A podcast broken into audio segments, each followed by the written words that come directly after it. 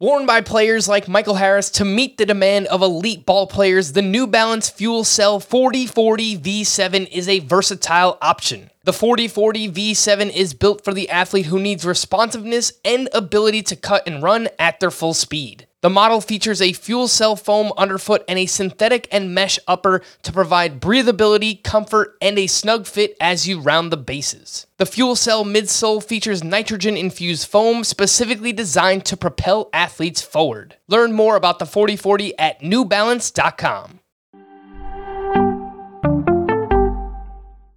Welcome to the Fantasy Baseball Today podcast from CBS Sports. High drive, center field, hit the wall, grand slam. This is magnificent. Got a fantasy question? Email fantasybaseball at cbsi.com.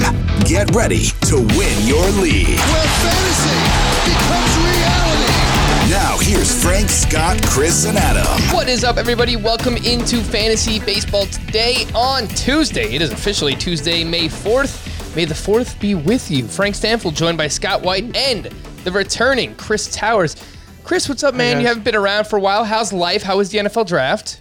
it was it was a lot you know the nfl draft happened i didn't really love it for fantasy like especially like rounds two and three where like the like interesting players go a lot of them landed in pretty crappy spots i don't really like i know people will like fall in love with some like random fourth round wide receiver every year and be like oh that guy's in it's like it never happens you know like so it's like once the first two days are done my my interest level really decreases um but it was fun. You know, fantasy football today newsletter.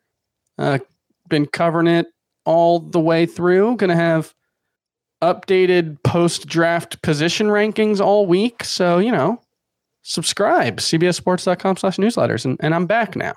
And I have been watching baseball, uh, even though I wasn't talking about it the last few days. Yeah. And even though there really was not much going on on Monday, but don't worry, we'll find a way to make the best of it. Tyler Anderson currently has a no hitter in the sixth inning. Well, he just completed six innings against the San Diego Padres. We'll take a look at the top five at each position in fantasy baseball one month into the season. What is going on with Francisco Lindor? Anything that we can find there. We got some Team Name Tuesday. We got your questions. And of course, Vince Velasquez chatter for the eighth year in a row. But let's jump right in. Some standouts from Monday. Oh my good goodness gracious! Scotty, what's going on, man? Why don't you get us I'm started? too. Yeah, You I'm are too. here. That is a fact. Uh, yeah. Let's talk about Kenta Maeda.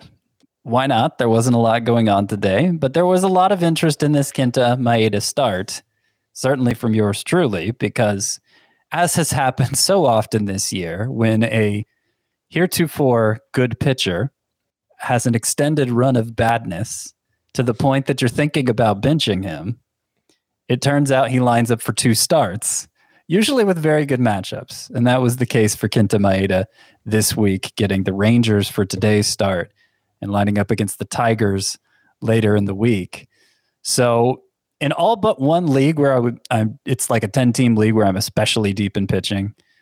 Uh, I, I went ahead and started Kenta Maeda, and it it at least the first for the, at least the first half of the week here, it's paid off because he had probably his best start of the season. Right, eight uh, five and a third shutout innings, two hits, two walks, eight strikeouts.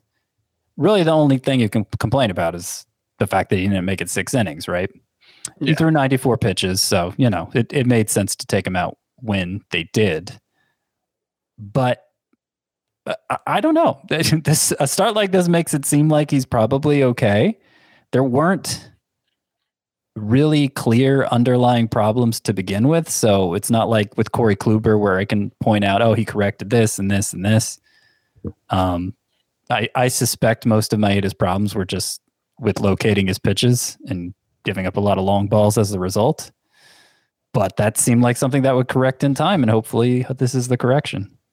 Yeah, this was far and away his best start of the season. It was his first start where he did not allow any runs, five and a third shutout with eight strikeouts. Uh, he only allowed three hard hit balls. That's what really stood out to me. That was that is something that he has prided himself on in as long as he's been in the majors is limiting hard contact, and that's been a real issue for him this season. So to mix things up here and uh, keep the Rangers off balance enough to to just allow three hard hit balls. I was encouraged by that. The only other thing I noticed was he had two walks in this start. He's had multiple walks now in three starts this season.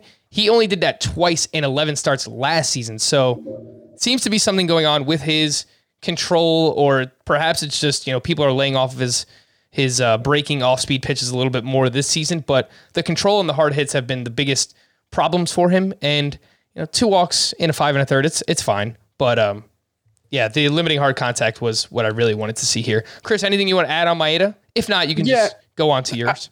I, I think the key thing actually so far has just been that his splitter hasn't really been getting whiffs. I, I think there are two things. Yeah. One slider has just been getting hit really hard. I'm not that worried about that. The splitter hasn't been getting swings and misses. Um, you know, his extension on all of his pitches has been lower than it was or shorter than it was last year. Uh, last year's extension on all of his pitches was at least six feet. This year, none of them are over five foot nine. So, uh, you know, he's releasing the ball a little bit further from the home plate. You know, maybe that's giving hitters an, a little bit of extra time to react, but that also So, just seems so like he's kind of a releasing the ball earlier. You're saying like Yeah. not- Oh. Yeah, slightly, like three inches, but you know that's Where did you find that? That's interesting. that's on uh, Baseball Savant player pages. If you go down to the uh, pitch tracking, and like I don't, I don't know if that matters. I, his, you know, his splitter hasn't been as good, but none of his pitches have really been as good so far. But this was a good start. I'm not really worried about him. I was maybe a little bit lower on him coming in than Scott, but I still had him as like a top 16 or 18 pitcher. So I I haven't moved him down. I've moved guys ahead of him, but I haven't moved him down. Maeda is probably not going to live up to his price tag or where we had him ranked as a top 12, 15 ish starting pitcher. There's still a lot to go. So maybe he does turn it around and makes me eat my words. But, you know, if he just gets back to the pitcher that he was before last year, he's going to be a top 25 ish starting pitcher, which will not sink you. Chris, oh my goodness gracious, from Monday. Yeah, really not a lot of options today. So I'll just go with Shohei Ohtani, who just continues to be, I don't know, one of the 10 best player hitters in fantasy, probably. I mean, he's got, was it nine home runs, six stolen bases now? Yeah. He's uh, continuing to just crush the ball. He's really, really good. And the only concern, yeah, he has a double and a home run today. The double was, you know, shouldn't have been a double. A little home cooking from the from the scorer there. If it hits the guy's glove and bounces off, that's an error. That play should have been made. But still, he hit a ball really hard that the fielder couldn't get to. Um, he's really, really good. And I think at this point, you know, if you have to choose to start Ohtani, I can't really see a situation where I would start him as a starting pitcher right now. Maybe if he has a two start week, but that's really rare. Uh, I think he's just must start as a as a hitter. Yeah. I don't I can't imagine a scenario where you would I don't even in a two star week, I have him in a few leagues and I wasn't really even considering you know, coming into Monday, he he was lined up for two starts, but he was scratched on the pitching end because he had a bruised elbow. He got hit by a pitch over the weekend. But yeah, I mean, he's averaging four fantasy points per game, which is 12th among all hitters in baseball. It's be, just behind names like Jose Ramirez, Vladimir Guerrero, Fernando Tatis, Kris Bryant, Nick Castellanos. So, man, Ohtani is. I wish that they would. I understand this the the spectacle of, of a pitcher hitter combination, but I kind of just wish that they would just let him play 150. You know, I, I've seen people hitter. say that. I, I don't agree with that. I, I think he's only been out of the w- lineup one game all this year. Yeah, I think so. Yeah. Uh, the, one of the three starts he's made, he he didn't get to bat, but the other two he did, and he hasn't taken a day off. And I, I think I have that right. Uh, so you know that I wonder if he can sustain that pace for six months. I kind of doubt it. But right now, there's really not much downside to him pitching in addition to the hitting. I want to talk about Francisco Lindor. He's my oh my goodness gracious player from Monday, and for no good reason. He is currently in an 0 for 21 funk. He's now batting 163. He has one home run. He's got a 486 OPS. The underlying numbers, uh, the expected numbers, 238 XBA. That's 32nd percentile in baseball. 359 expected slug. That's 19th percentile in baseball. it just seems weird. I guess there's an adjustment period potentially for someone coming over to a new team, a new league. It's first time in the New National League. yeah. New league, especially. That is that is definitely a documented thing. And the Mets have had a really weird start to the season with all their postponements. Uh, We're getting past that, so I don't know that we can still use that as an excuse. Maybe a little bit earlier on, but um, do you guys see anything that actually has you concerned that Francisco Lindor is not going to break out of this coming into this season? He had a 285 career batting average with an 833 OPS. That's 777 career games. I, I don't really see anything, but we keep getting a lot of questions about Lindor. People are people are worried. Yeah, I mean, I understand their high draft pick has basically done nothing for them, and that doesn't feel good. I would, I would say my concern level is, it would be precisely zero if he didn't kind of underwhelm last year too. As it is, it might be a one. You know, like the strikeout rate you mentioned, he struck out two more times. He's, he hasn't struck out much this year at all. He's definitely Yeah. putting the bat on the ball. He's hitting it in the ground too much. Uh, that's something I see and the hard hit rate's actually pretty normal. The average exit velocity down a little, but I, I mean, I, nothing nothing seems like obviously broken here. Nothing that he can't turn around very quickly. We've seen uh, just over the weekend we saw Conforto and, and McNeil kind of snap out of their slumps, and I imagine Lindor that's going to happen for him here, right around the corner. So let's do a little buy low, sell high. If you can acquire Francisco Lindor, would you trade any of these gentlemen? Would you give up Carlos Rodon for Lindor straight up? Yeah. Yep. How about Julio Urias, Yep. Yes. Kevin Gausman? Yes. Let's look at some You're gonna have to jump a tier or two. I was just looking at some overperforming starting pitchers that were honestly ranked in, I think it was the top 10 or 15. Um, So that I felt like it made sense for those. Byron Buxton. Yeah, I think you'd probably have to. yeah. Man, that's uh it's, it's just risky though because if this is the Buxton breakout, I mean, we, we could be talking about drafting Buxton in I don't know second round next year. No, he can't stay healthy. There's no way. Yeah, that's actually I, I agree Byron with you, Chris. Buxton could be anything. He could even be Francisco Lindor. You're right. How about No, I Shohei? think that's yeah. I like.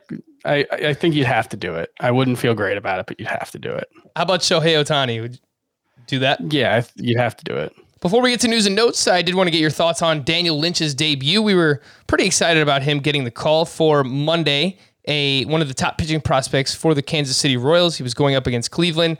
Four and two thirds, three earned, four walks, three strikeouts. Just all kind of meh. Did you guys see anything on Daniel Lynch? Slider looked really good. There were a couple of really ugly swings on that. That was his really only swing and miss pitch. He got six whiffs on the day with the slider, only one with his other three pitches, and he was mostly fastball slider. But you know, I, I think he looked good. Like he averaged 95 miles per hour with his fastball. That's really good for a lefty. Um, Mm-hmm. you know, we'll see. He first start, you can sometimes uh, get a little spike, and I'm not sure if he sustained it through the start. But all in all, I, I- thought he looked pretty good. The the scouting report actually said he could touch. He was he was hitting 99 at times last year. So I was kind of a little disappointed that he only topped out at 97. Well, that seems Uh-huh. unfair, Scott. Not everybody could be Shane McClanahan. Come on. That's true. Um, I, I also was surprised at how heavily he just went with the fastball and the slider because I, I thought one of his strengths too, judging from the scouting reports, was that he had really full arsenal. So of his 74 pitches, 63 of them were either the fastball or the slider. I mean, it's not uncommon for a pitcher just beginning his to- career to lean heavily on two pitches.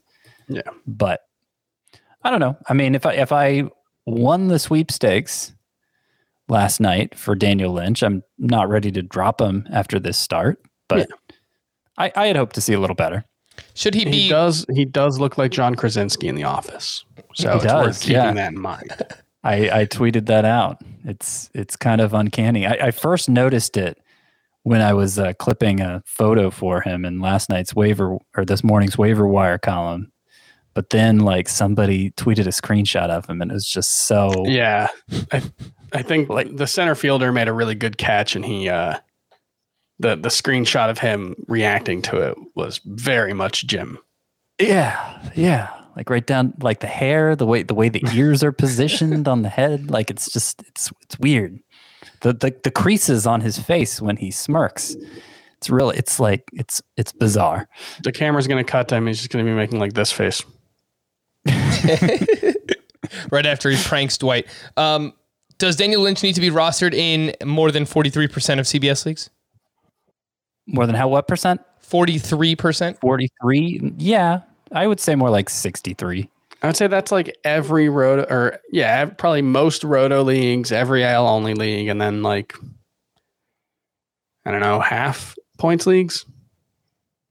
All right. So let's get that number up, says Scott. 63% for Daniel Lynch.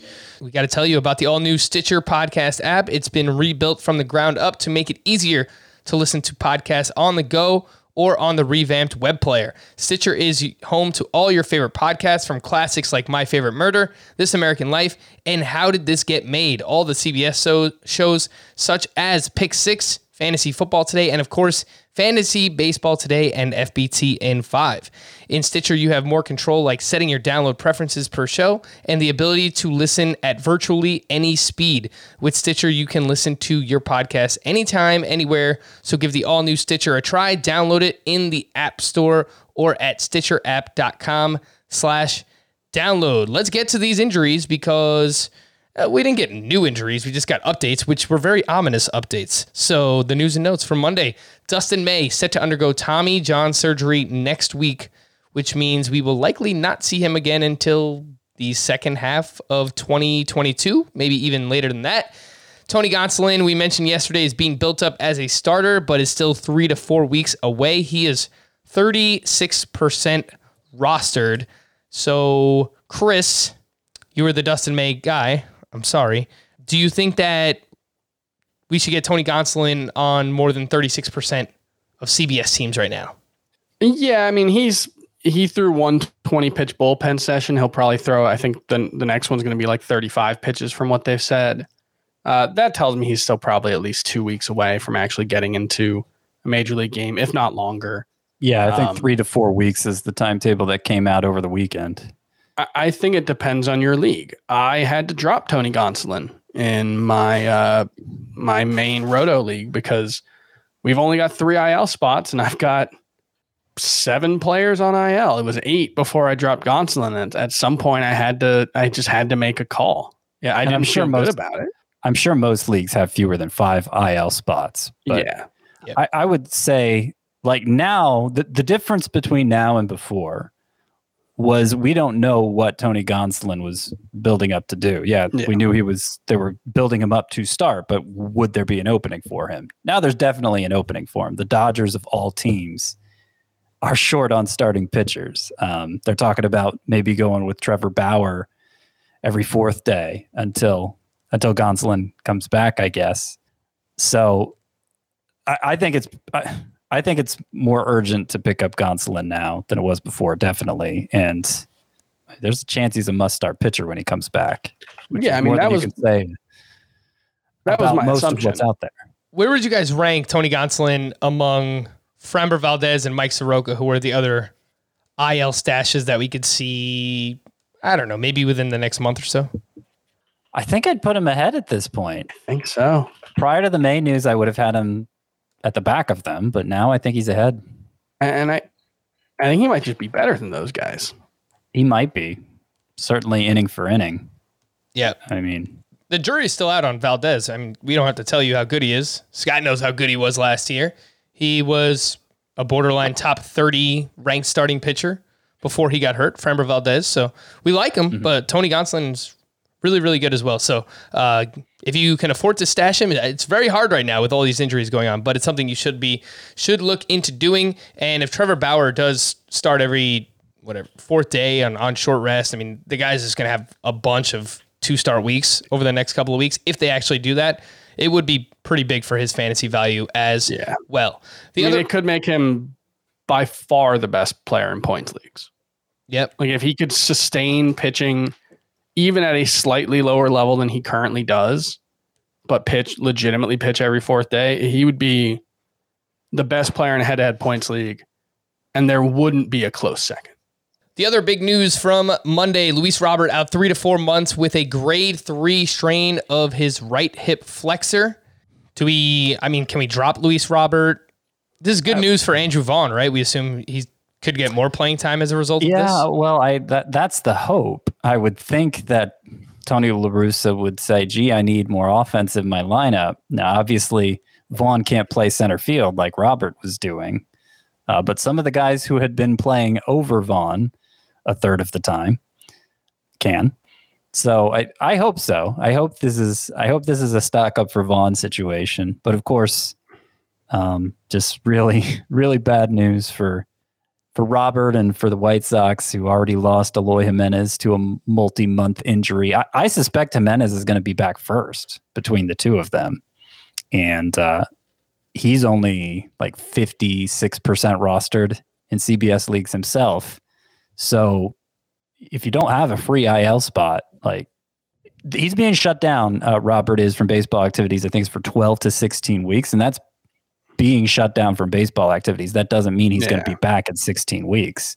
So that's like unless you just have an unused IL spot, or it's a such a deep league that anybody you'd pick up is really not anything to get excited about, then uh, I, I don't see much reason to hold on to Robert. Dynasty, I- obviously, very different story.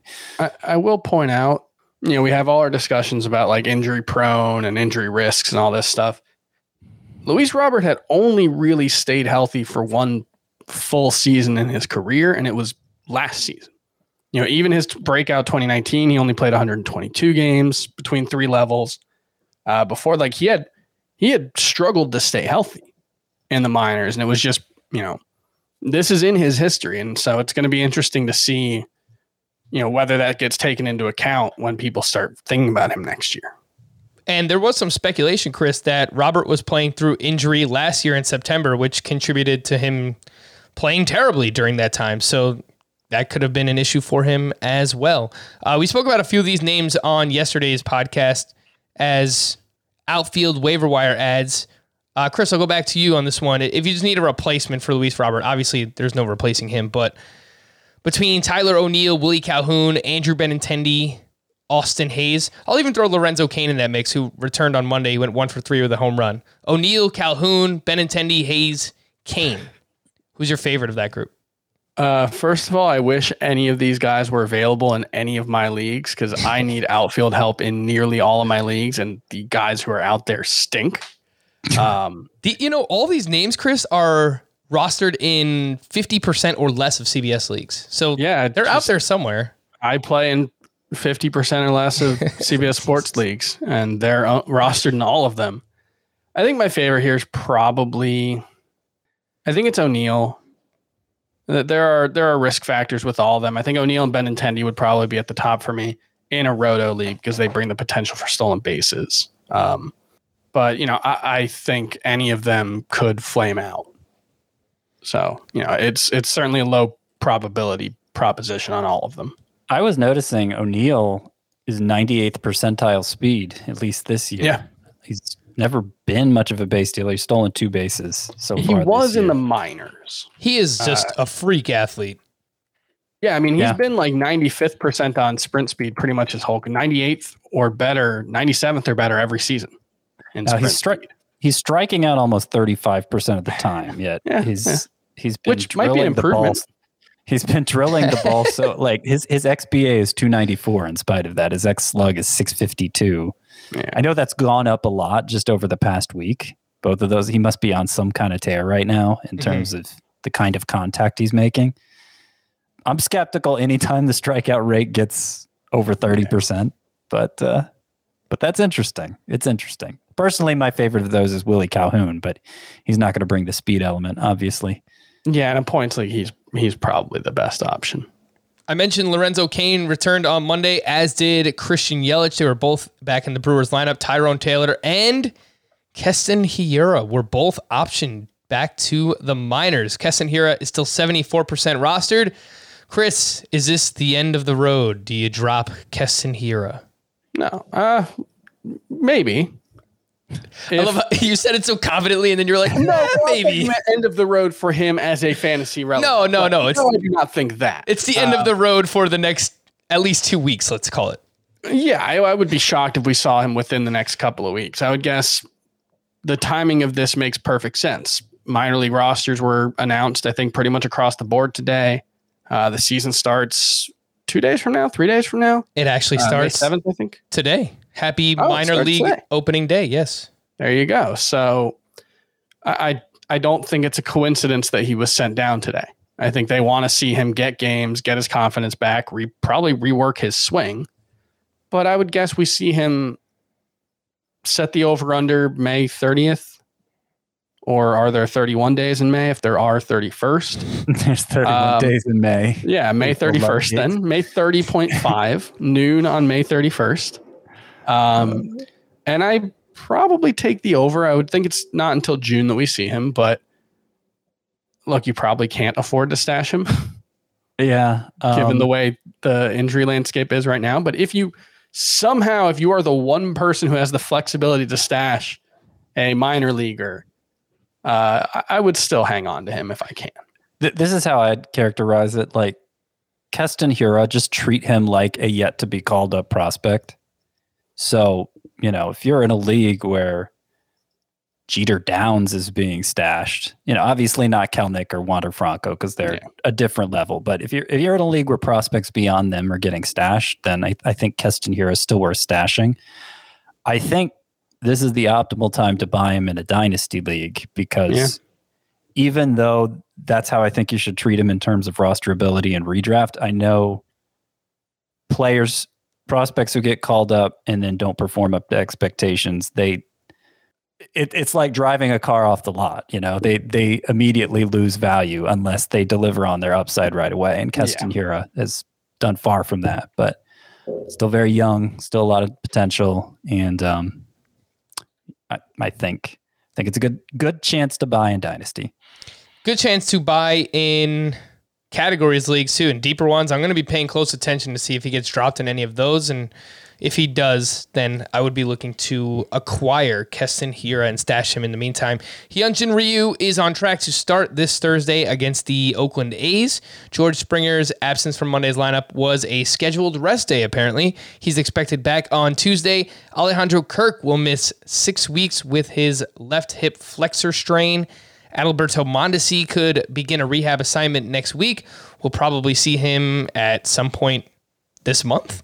It's been a while, so we would like to see Mondesi back. Bryce Harper was out of the lineup after re-aggravating his wrist injury on Sunday. Joe Girardi said he doesn't expect a trip to the IL, but that Harper could miss a few days. Luis Arraez was removed from Monday's game against the Rangers due to concussion symptoms. Tommy La Stella likely needs an IL stint due to a hamstring strain. JD Davis was placed on the IL with a sprained left hand. Christian Walker and Tim Locastro have been reinstated for the D backs. Nick Heath and Andrew Young were optioned to AAA Reno. Christian Walker is only 43% ros- rostered. And I would say in categories leagues with corner infielders, I I would look to get Christian Walker if you do need some pop on your team. Jean Segura will embark on a rehab assignment this week. And I wrote in here Shohei Ohtani was scratched from his scheduled pitching start on Monday, but he was in the lineup, as we know now, and he is awesome. He hit a home run off of Tyler Glasnow. We are going to take a quick break, but when we return, we're going to look at the top five at each position.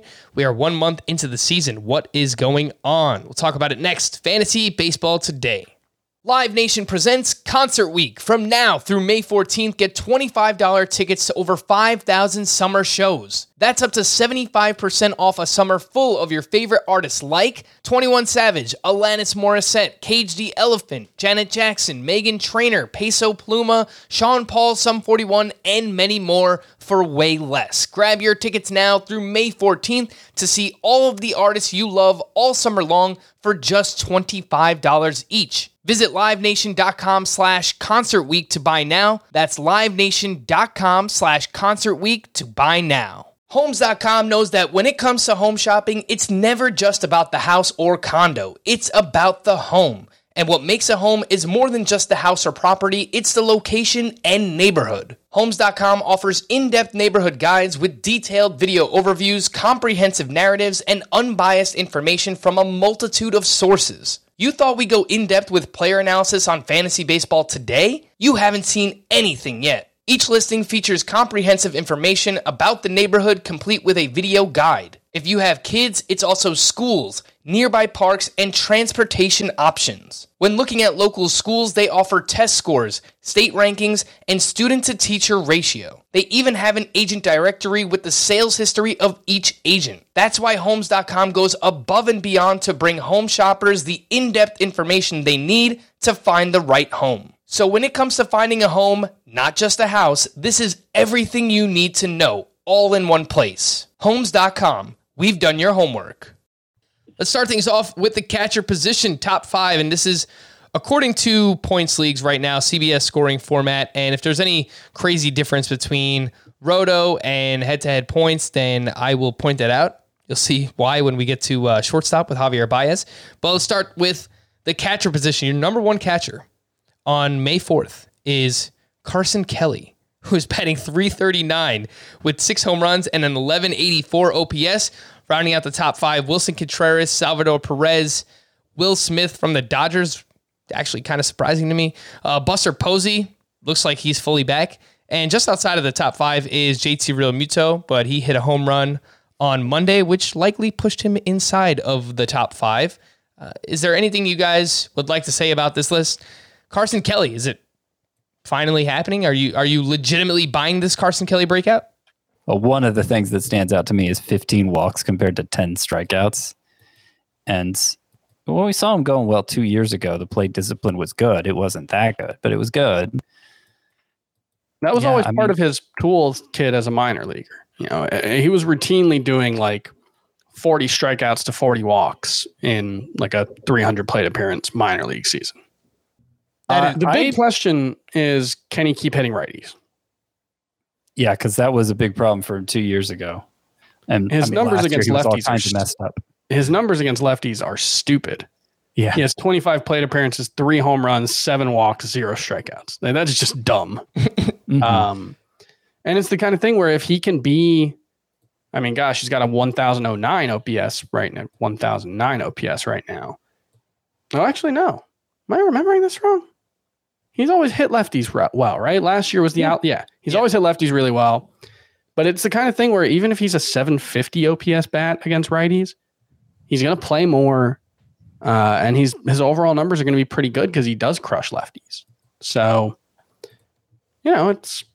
I don't think he's the number one catcher moving forward, but I think he's probably got to be a top 12 catcher in all formats. Well, just I, I moved I moved him up to fifth in my latest rankings audit because I- mean, other than the Realmuto, Perez, Willson Contreras, like the real standouts at the position, like there's just so much malleability at that position that I mean, whoever's going well, if uh, unless there's uh, unless it's clear that it is a mirage, and in, in Carson Kelly's case, it's not. I mean, the expected numbers all look great. You know, I love the plate discipline. Um, I don't see, I don't see any reason not to buy into it at that position. You, like, you there's no have- downside to buying into it unless you, you know, I'm not saying you unload half your roster for uh, Kelly No. like he's JT Realmuto in a trade, but just in terms of rostering him and playing him and enjoying him, I'm fine with I, that. I would probably not trade for him. Yeah. Uh, Would you- Do you have him ahead of Yasmani Grandal I do. Yeah. in Um, points? In points, I mean, I was down on Grandal coming into the season, and he certainly done hasn't done anything to relieve my concerns. yeah, I just moved him up to eighth, just behind Christian Vazquez and Buster Posey. Would you, speaking of Grandal, would you try to buy low on him? He's batting 127 with a 606 OPS. The underlying numbers look pretty good though. And he's got that strikeout rate down. That was the biggest issue for Grandal last year. Would you buy? Yeah, I mean, I wouldn't want to give up much for him, but I, I think he's still a top, you know, ten catcher, and he, I, I haven't really moved him outside of my top five yet. So, I think I would. At the first base position, the top five that we have here Vladimir Guerrero, Carlos Santana, Ryan McMahon, You're going to hear a lot of Ryan McMahon today. Jesus Aguilar and Jared Walsh. Is Jared Walsh legit? We had this small sample size last year where he was making a lot of contact. He's hitting all these home runs, and he's kind of just done the same thing so far this year. So he has outfield and first base eligibility. Top five first baseman, Jared Walsh. Yeah, you know, we we actually got uh we do we do we do a like a survey every week between the three of us where we're presented with five questions that we answer. And one of them this week was it was like a buy or sell about hitters and do you buy Walsh as a top 10 first baseman? I originally was thinking, no, I sell that because, you know, it's a tough threshold to meet. There are a lot of underachievers early on, blah, blah, blah. But then, you know, I was like, you know what? I'm going to buy it because I think there's enough of a chance. I think, I think he's shown at this point in the season, combined with what he did last September, that he's he's just become much more of a contact hitter than he was in the minors. His strikeout rate isn't quite as low as it was last September, but it's it's right around twenty percent. I mean, it's good and the power was not really a concern. The splits against lefties, he's doing well. I, I think I think he's I think he's I think he's pretty legit. I think he's pretty legit. And I don't know if he's gonna remain ahead of all of Anthony Rizzo, Paul Goldschmidt, uh, Eric Hosmer, that whole class of first basemen, but those guys don't really feel like sure things right now themselves. So yeah, I, I, think I think Walsh is about on their level at least. Let's take a look at second base, the top five: Whit Merrifield, Chris Taylor, Ryan McMahon, Eduardo Escobar, and Nick Solak. This is uh, not really the best position here. Um, I don't. What do we? Whit Merrifield's awesome. He and he had another home run on Monday. Uh, Chris Taylor is one that is kind of surprising. We talked about him a little bit last week, Chris, and you know, we, haven't talked about him much, but he just continues to get it done. It's it's a combination of him playing well and the rest of the second base position not playing well. Yeah, I mean th- that's the thing is that like I'm actually shocked to see that when Merrifield's like got guys in his company right now because I would have assumed he was far and away the best second baseman and maybe for roto leagues he probably is because of the eight stolen bases. Um, but yeah, it's been a, a really rough start for the position. DJ LeMahieu it looks like he's about 23rd at the position. Obviously, Ketel Marte was on an incredible pace to start the season, but we haven't seen him in a while. Um, Ozzie Albies been fine. He's like 10 um, or six, actually. So, yeah, it's just, it's not a good position. I, there are some guys up there who like, I'd still rather have Max Muncy than any of those guys except Whit Merrifield. I'd still rather have Jeff McNeil over most of them, I think. Um, but yeah, it's not a good position. It's it's really bad.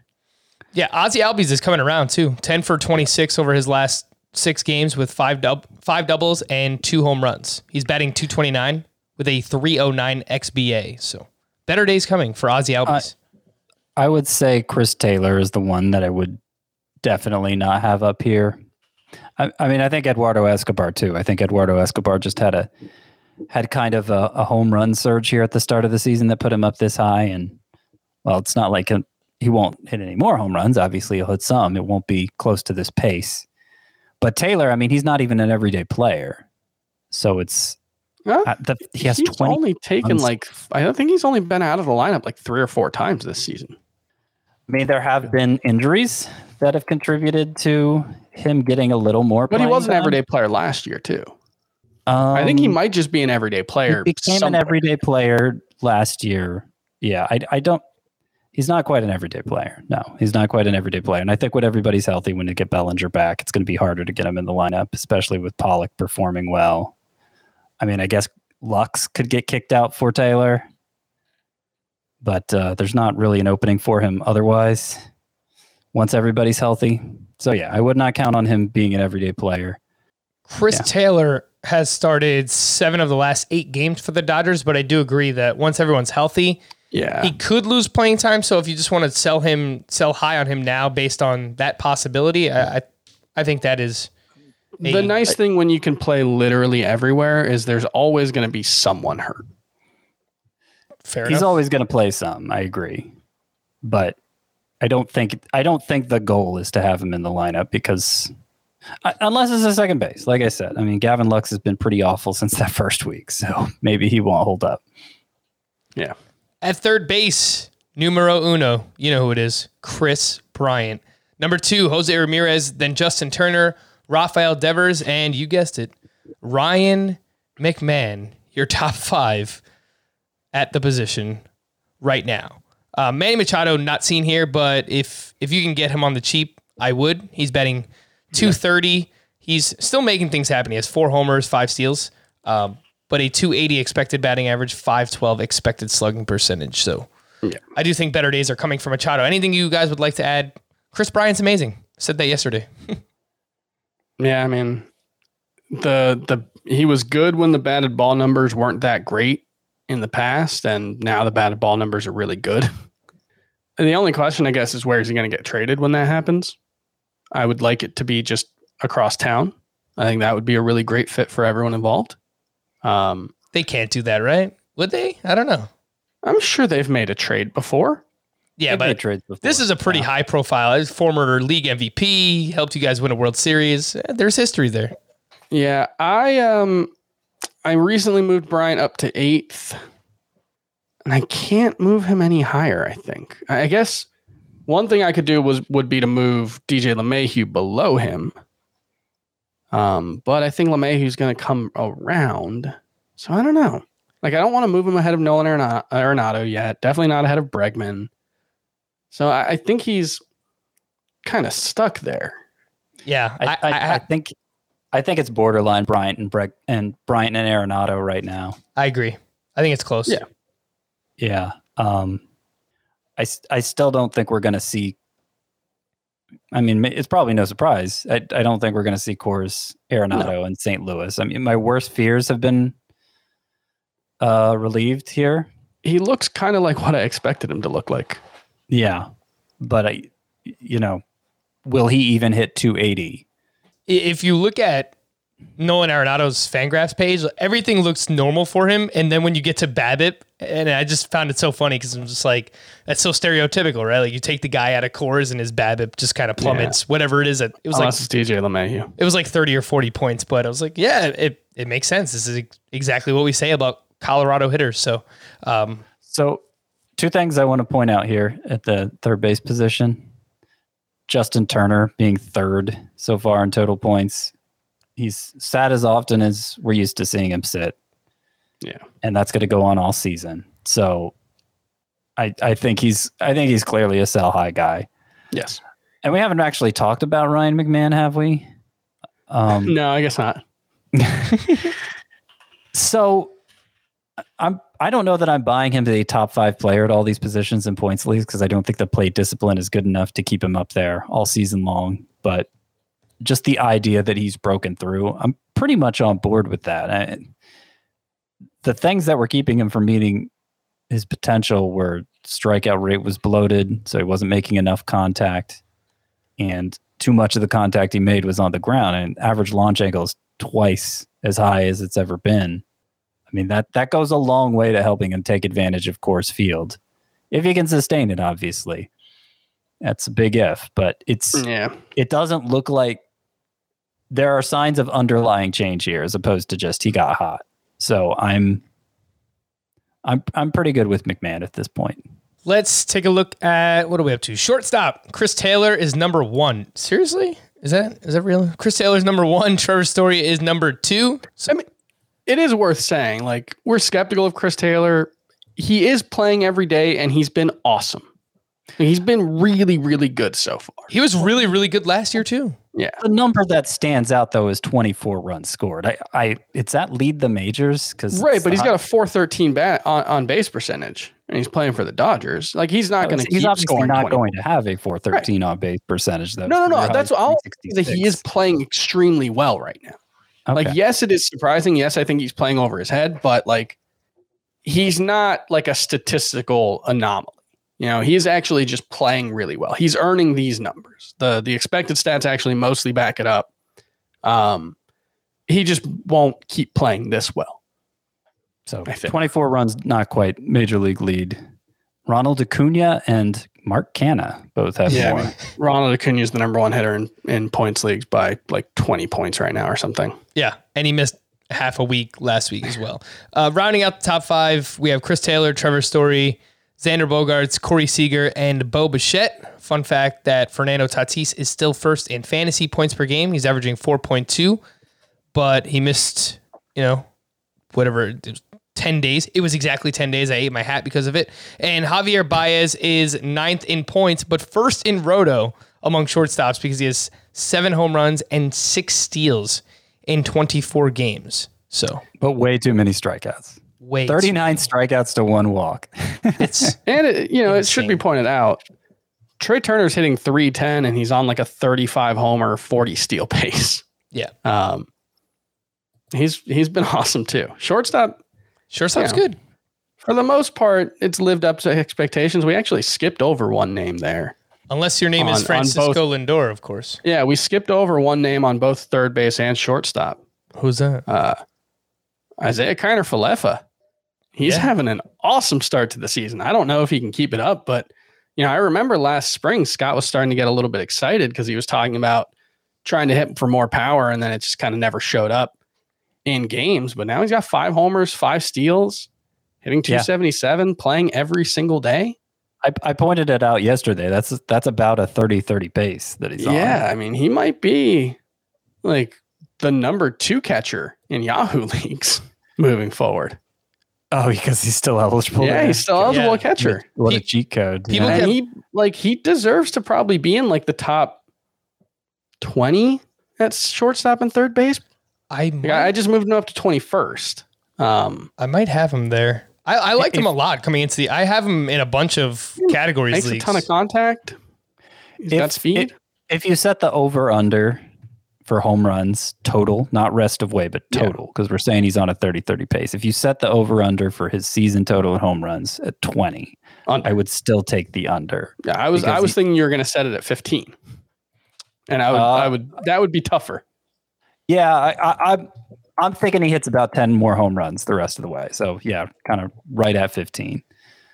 Uh, his ground ball rate is almost 60%. And it was actually a little higher last year, actually. That's really high. That's like Yeah. going to be maybe tops in, in baseball high. And it's obviously hard to hit home runs if you're putting it on the ground that often. Uh, so I would take the under on that. But you know, if he is, if he does just hit 10 home runs the rest of the way and he steals 20 to 25 bases the rest of the way, because as much as the Rangers run, I think he could, I think there's a chance he sustains the steals pace. And that's obviously going to be a pretty valuable player. Mm-hmm. Let's quickly hit the rest of these positions. We do have a few other things that I wanted to get to. Uh, in the outfield, Ronald Acuna is first, JD Martinez number two, number two. Kris Bryant is third, Nick Castellanos is fourth, and Mike Trout is fifth. Uh, worth mentioning, Byron Buxton's 4.9 fantasy points per game are second to only Ronald Acuna, but he has missed a few games here or there. Uh, Mike Trout does not have a single stolen base attempt on the season, though he is 97th percentile in sprint speed. I mean, yeah, you look at number six, Byron Buxton's got four. He's four for four now. He's actually the all-time leader in stolen base success rate after tonight's stolen base. I mean, Trout could easily steal 25 bases if he wanted to right now, and Buxton could probably easily steal 40. And it's just a a question of desire for those guys. I'm glad to see Byron Buxton's back on a 20 steal pace, and I think he can get there. Trout, I just I have no idea. You know, he's been on base like 50 times already and he has no stolen base attempts. So I don't know. I, I would ex- still expect he ends up with like seven or eight, but I don't know if that's part of his game anymore. He's only the best hitter in baseball now. So you mentioned Buxton is sixth, right? Just off this list. Mm-hmm. After Buxton is Merrifield, who we talked about earlier. After Merrifield, checking in at eighth among outfielders is a guy I mentioned a second ago, Mark Canha, who is reaching base at like a 390 clip. I mentioned the 26 runs. He's stolen five bases too. I don't know where that came from. uh, he showed good power two years ago, which is why I was so high on him heading into last year. Uh, I, I wouldn't say that's back. He's slugging 417, has four home runs. He's just been an on base machine, which we, he's shown signs of being in the past, and, and for some reason he's running more. I Uh, don't he's know. I- actually, I never knew he was this fast, but he's been like 70th percentile in sprint speed for most of his career, or right around there. He's 76th right now. I had no idea Mark Canha had wheels. I think he's going to remain like top 30 in points leagues just because he's so good at getting on base. I don't know for because I don't expect the batting average to be especially high. I I don't like he'll have to keep running like this to be top 30 in roto and I'm Yeah. I'd bet against that. But he's he's certainly uh he's certainly made up for he's certainly making up for last year's failure.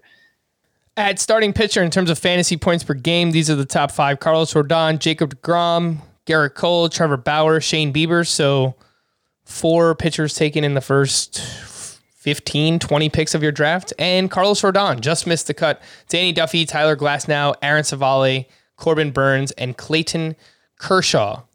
If you guys want to add anything, let's let's keep it brief. 30 seconds or less. Go. Uh, those guys might all be the top five starting pitchers moving forward. Well, I'd bet against Rodon. I think the innings are going to be an issue later on. Oh, okay. I'm looking at something different. Yeah. Okay. Because for me, it's Cole, Bauer, Bieber, Glasnow, DeGrom. For That might actually be. for starting pitchers, I went fantasy points per game, Chris. Uh, okay. Okay. Okay. Okay. Okay. Yeah, okay, that makes I sense. was 'cause I not- was going to say, yeah, just one start can make such a big difference, especially this time of year. And Rodon's only made four starts. Yeah. so that Yeah. makes sense. And I I didn't include Alex Wood because he's only made three, and that seems cheap. Okay. Yeah. Um, I mean, I don't think Rodon's going to keep doing what he's doing. Uh, it's been awesome to see. I, I love seeing a guy who's had who's gone through so- through so much. But you know, you take out the uh, you take out the no hitter, and he's averaging right around five innings per start. I would guess, and that's five innings per start with a manager who can't keep track of how many runs are or outs are in an inning and leaves his guys in way too long. So, yeah, like I think Rodon, I, I- he's in like the 30 range right now. Uh, but it's tough to get past that. Uh, and maybe he's a little lower. Mercy. You went way over our 30 second time limit Well, here, Chris. you know what? You just kept letting me talk, so Well, that's on you. I- You're the ref in this game. You gotta you gotta move the clock forward, man. You can't let some some idiot rant and rave and linger. Keep going, Chris. Anything else? at, at relief pitcher, Mark Melancon is number one. He leads baseball with now 10 saves. He just picked up another one for the Padres. Freddy Peralta has been great. He's number two. Josh Hader is third. Matt Barnes is fourth. And Alex Reyes is fifth. I am not going to let you guys talk about relief pitcher because there are a few other things that I want to talk about, like Tyler Anderson, who had a no hitter through six. He wound up going six and two thirds against the Padres, two runs, three walks, five strikeouts. On the season, Tyler Anderson has a 3.24 ERA and a 1.14 whip. He has been very serviceable. Only 26% rostered. Are we excited about Tyler Anderson? So I, I there may be something there. The whiff rate is way up this year. Interestingly, the strikeout rate is not so much. JT Brubaker and Tyler Anderson both. Um, I'm- kind of I'm kind of curious about both of them. Brubaker really stands out for the ground ball rate, but it's just not. Neither of them has done anything quite impressive enough for me to move to the point of picking them up. Yeah, and like Anderson's pitch mix isn't really that different from what he's done in the past. He's throwing his cutter a lot more now, but he threw his cutter a lot more in 2018. Um, you know, about the same rate. So I, I think he can be, you know, a league average starter moving forward, maybe. Yeah, I don't think you need to get Tyler Anderson on 12 team leagues, but I do think he's someone you can get in anything deeper than 12s. I have him on a few 15 team category leagues. Again, the name there Tyler Anderson. He's pitching well. If you want to pick him up, you got to drop somebody. Can you drop Steven Matz? Chris, is he falling apart? He was at Oakland on Monday. Five runs in five innings. He did have six strikeouts. He has now allowed 14 earned runs over his last three starts. The ERA is 4.78. Yeah, you could drop him. Steven Matz, you can drop him. What about Scott Adam Wainwright in his return from the COVID IL? Five and two thirds, five runs. He has been very inconsistent. Four plus runs in three starts, two earned runs or less in the other three. Somehow he's 84% rostered on CBS. Yeah, it's been that way kind of from the start of the year. I think it's just because he was so good last year. sh- sure, he's he's expendable. I think even in leagues shallow enough where he's being dropped, though, there will be times when you pick him up just to stream him. Anything to see here from these deeper names from Monday? Josh Naylor, two hits. He hit his first home run of the season. He has eight hits over his last six games. 7% rostered. Anything to see? I need to see more than just that. All I think. I'm very skeptical of him. Uh, Steven Pis- Piscotty had two hits on Monday, including his third home run. Anything to see? Not really. No, he's he's established enough that you know we kind of know what he is. Vince Velasquez, guys. I mean, come on. This is a just fantastic start. Six innings, one run, six strikeouts. No, not nothing. Not not really anything that stands out other than the fact that he, he made he made it six innings without there being a disaster. Good for him. It it happens sometimes. He will, yeah, he'll do this five or six times a year. Yeah, sounds about right. Uh, last name wanted to mention was Dean Kremer. Six innings, one run, four strikeouts against the Mariners. But the Mariners are very hot and cold. I feel like you can you can stream guys against them. Yeah, they're not a particularly great lineup. Yeah, I don't see a lot here with Kremer. His curveball's supposed to be good, and that's that's what they keep saying. But even in his good starts, it's not like, wow, look at what the curveball did. Some bullpen stuff. Hector Neris picked up his sixth save of the season. He recorded five outs. Taylor Rogers gave up a two run homer to Joey Gallo, but recorded his sixth save, uh, second save rather. Emmanuel Clase got his sixth save for the for Cleveland, and Alex Reyes he did walk two. He has not allowed a run all season. Got his eighth save for the Cardinals. Some team name Tuesday. These are from Samuel. You say goodbye. I say Kikuchi. Yeah, No doubts, Gwen DeSclafani. Th- that's really good. That's that's very good. Screw you and the horse you rode on on. Uh, Well, wouldn't it just be screw you and the horse you rode on? Isn't that better? yeah, I guess rode did on. Although, like you know, like I know you is like the easiest name in baseball to do a pun with. I really, like I, you know, I like that one. it's pretty funny. but yeah, that that's pretty good. It's not it's not as good as no doubt's Gwen DeSclafani, but still pretty good. From Andy, a team has Enoa name. We might have done that one already. Uh, from Michael, your your mean one, Mister Grinch. Hmm. From Terry, here I go again on my own. Yep, yep, yep, yep. White snake. That's a name. from Mark. These are Counting Crows team names specifically for Chris.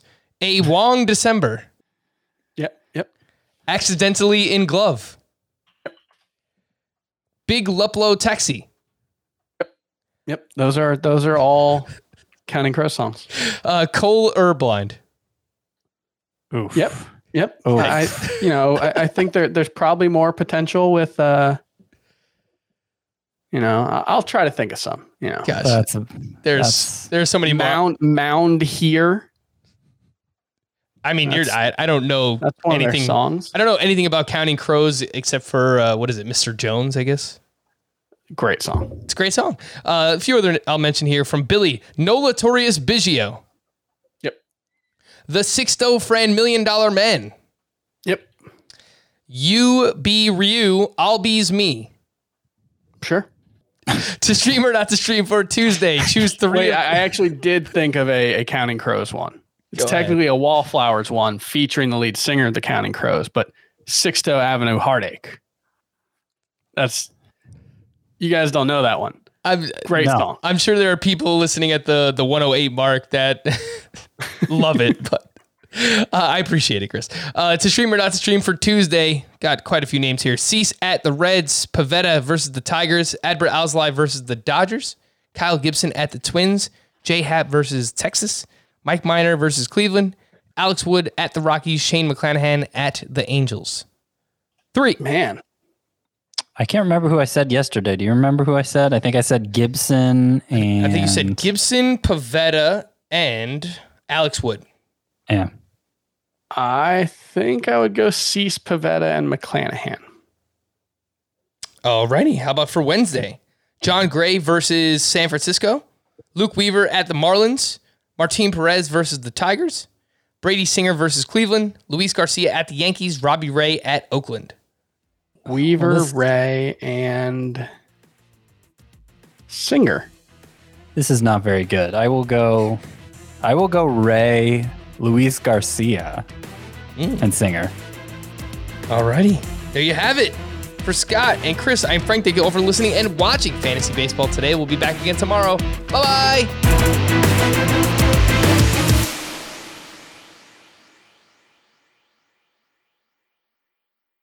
It's the NFL offseason, but on Pick Six, part of the CBS Sports Podcast Network, the football season never stops. Host Will Brinson, John Breech, and Tyler Sullivan are joined by analysts like Brady Quinn, Leger Douzable, Katie Mox, and RJ White to keep you in the loop on everything happening around the league. Whether it's free agents signing with new teams, the all important NFL draft, or schedule release day, Pick Six has you covered. As the face of the league changes with every team move and player pickup this spring, Pick Six is a must listen. Download and follow on Apple Podcasts, Spotify, the Odyssey app, and anywhere podcasts are found.